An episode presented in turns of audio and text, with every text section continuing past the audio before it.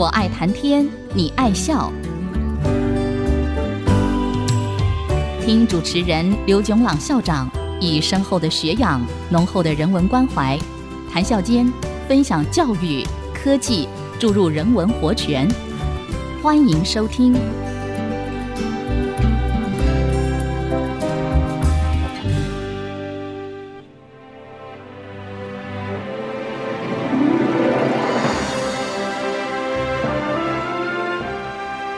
听众朋友，大家好，欢迎收听《我爱谈天，你爱笑》这个节目，是在爱惜之音 FM 九七点五和 Bravo FM 九一点三联播的节目。我是刘总郎。这几个礼拜，我们谈到在人工智能的研究工作里头，电脑如何和人类下棋。我们的挑战。就是要设计一个执行最佳的对弈策略的电脑程式。那什么是最佳的策略呢？我们可以把它定义为，在对方也使用最佳的策略的前提下，能够得到最佳的结果的策略。基本的观念是，当黑子要在若干个可能中选取一个可能的时候，黑子会选一个为自己带来最大利益的可能。当白子要在若干个可能中选取一个可能的时候，白子会选一个为黑子带来最小的利益的可能。当然，让我强调，利益不是眼前的利益，而是最终的利益，那就是赛局结束的时候的结果。是黑子胜还是黑子负还是和？我们讲过，找出最佳的策略的一个算法，就是先把对于游戏的赛局数建立起来，从赛局数的页倒过来，逐步往上推。从赛局数的页逐步往上推的原因是明显的，因为赛局数的页。是游戏结束的时候的图板位置，因此游戏的结果，也就是黑子和白子最终的利益，已经完全确定了。至于怎样往上推呢？为了让我们的叙述比较具体易懂，让我还是沿用以前讲过的游戏：黑子先走，白子后走，每一步黑子和白子。都有左和右两个选择。让我们先假设这个游戏一共走十九步，那么这个游戏的赛局数一共有二十层。第二十层的图板位置就是赛局数的页。游戏从第一层跟黑子走开始，第二层是白子走等等，一直到第十九层黑子走，一共有。二十多万个图板位置，第二十层是赛局数的页，有五十多万个中局的图板位置。在第十九层，黑子走的每一个图板位置，黑子有左和右两个选择。譬如说，有一个图板位置，黑子选左，来到一个黑子胜的页，选右。来到一个和的页，黑子自然选左，而且这个图板位置也被标签为黑子胜的图板位置。又譬如说，有另一个图板位置，黑子选左，来到一个黑子负的页，选右，来到一个和的页，黑子自然选右，而且这个图板位置也被标签为。黑子和的图板位置，不过第十九层的黑子走的二十多万个图板位置，来自第十八层白子走的十多万个图板位置。譬如说，有一个在第十八层的图板位置，白子选左，来到在第十九层的一个被标签为黑子胜的图板位置，选右。来到一个在第十九层的一个被标签为和的图板位置，白纸自然选右，而且这个图板位置也被标签为和的图板位置。又譬如说，有一个图板位置，白纸选左，来到在第十九层的一个被标签为黑纸负的图板位置，选右，来到在第十九层的一个被标签为和的图板位置。白纸自然选左，而这个图板位置也被标签为黑纸负的图板位置。这样一层一层的往上推，一直到赛局数的根，也就是黑纸走的原始图板位置。假如黑纸选左，来到第二层，一个白纸走被标签为黑子胜的图板位置，选右，来到第二层。一个白纸走被标签为和的图板位置，黑子自然选左，而且知道这样一路走下去，会来到一个黑子胜的页，也就是在最佳的策略之下，这个赛局的结果。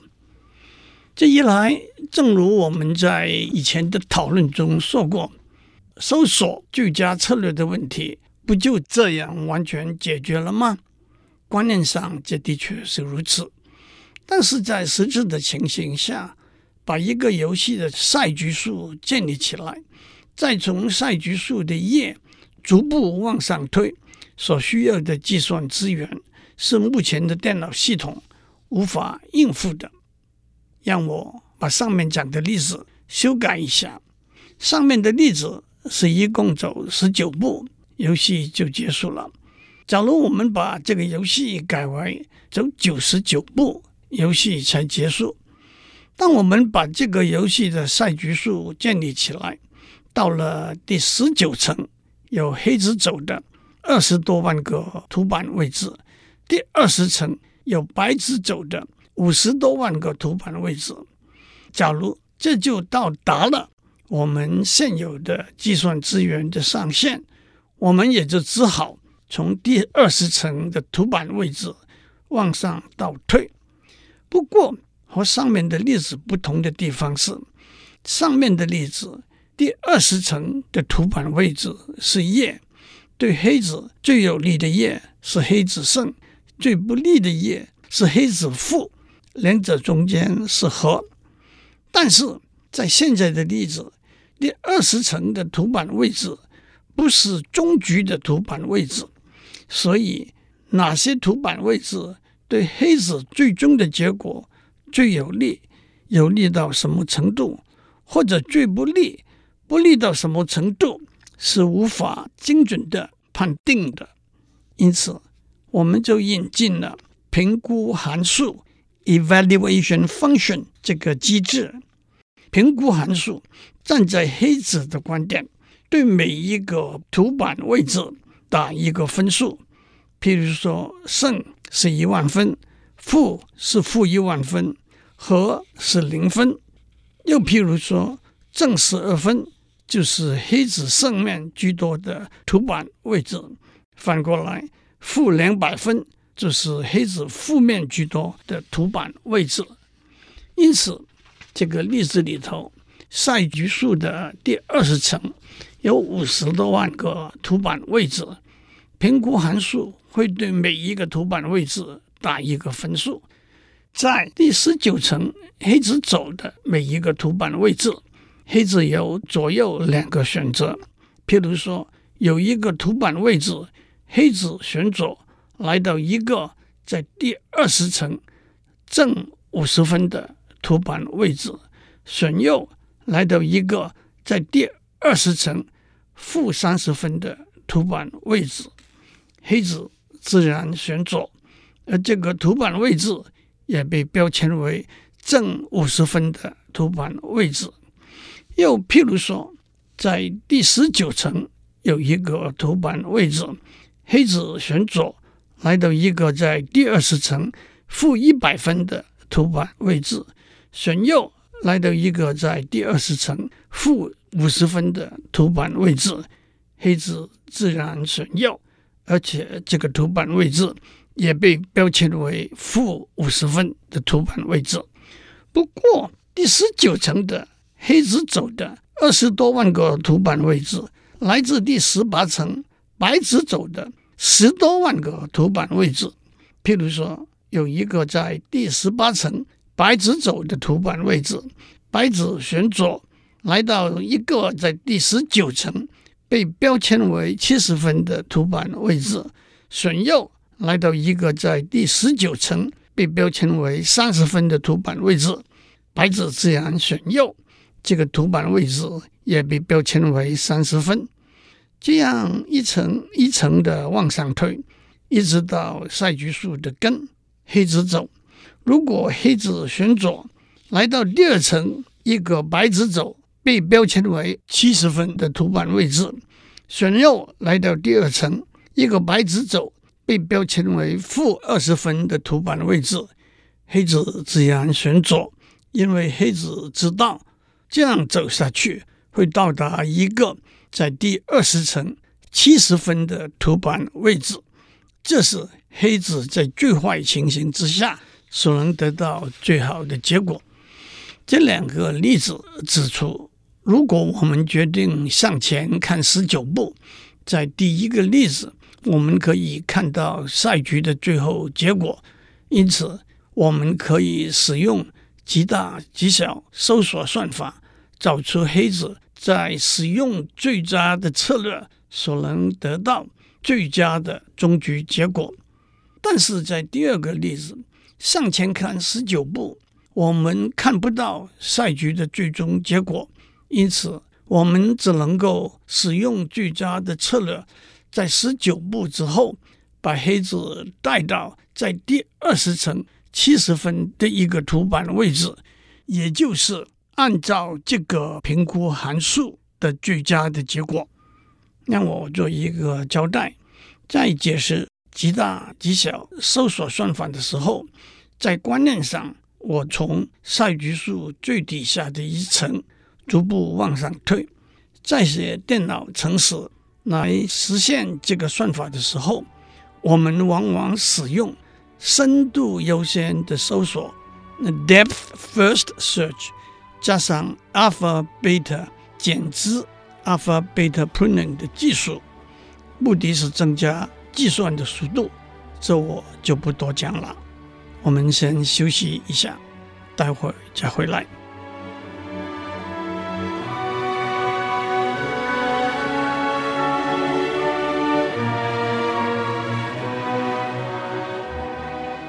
欢迎继续收听，我爱谈天，你爱笑。在上面的讨论，我们指出。在对弈赛局里头，想要尽量往前看，但是限于计算资源，我们不能一直看到赛局最后的结果。因此，我们必须引进评估函数的机制，找出最佳的策略，得到按照评估函数的最高分数的结果。让我们谈谈评估函数的设计。评估函数的设计主要来自对游戏规则深入的了解和专家们多年的经验，没有明确的途径可以依循。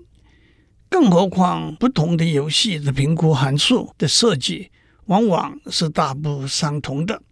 我只能用一些非常简单的例子来说明其中的一些观念。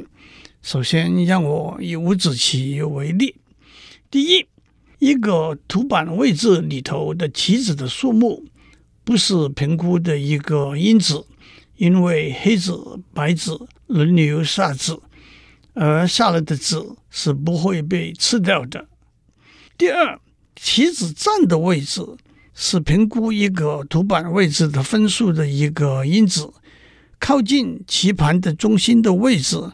比较有价值，靠近棋盘边缘的位置价值比较低。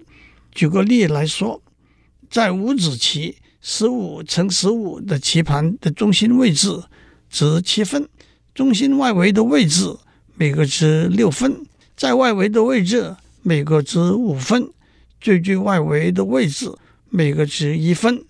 因此，我们把黑子占的位置的分数加起来，作为评估分数的一个因子。但是，第三，棋子的连续性是更重要的一个评估因子。例如，有一个图板位置，黑子有一个活士，那就是一连串四个黑子，而且两端都没有被白子堵住，这是一个必胜的图板位置。所以，这个图板位置的评估分数是一万分。又例如，有一个图板位置有两个活山。那就是白子只能堵住一个活山，黑子就可以把另外一个活山变成活士。这个图板位置的评估分数也是一万分。接下来要在棋盘上把对黑子有利的模式找出来，就相当复杂了。所以就有所谓双四、单四、双三、单三、双二、单二等模式。这些模式都有为黑子带来胜利的可能，不同的评分。其实用五子棋作为例子，倒真的指出了使用评估函数一个重要的原因。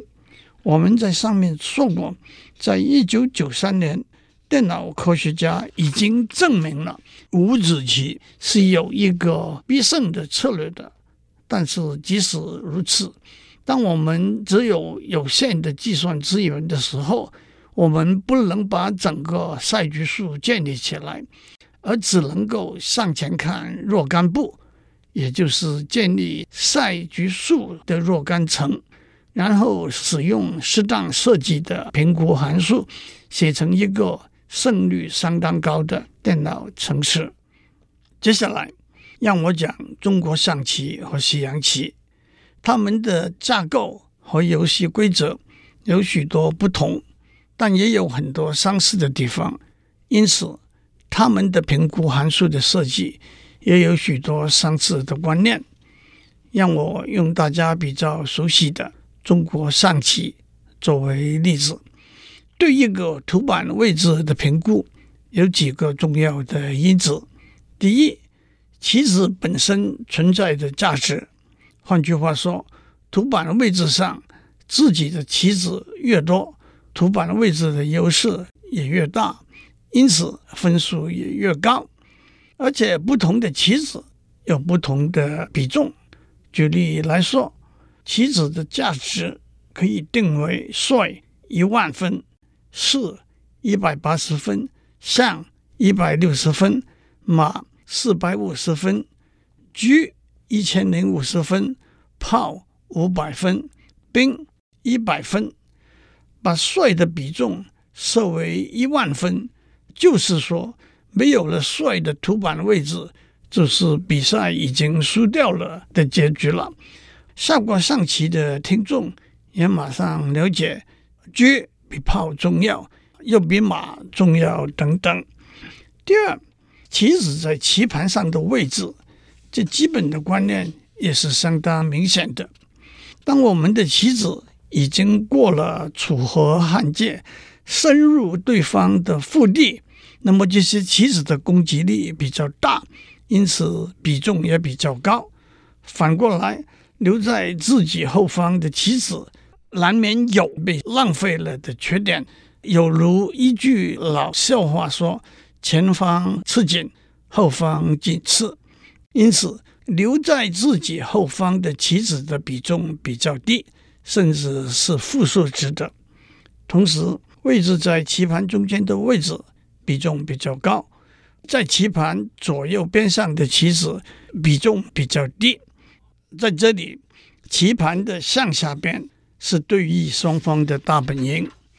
第三，棋子的灵活度，也就是棋子在某一个位置。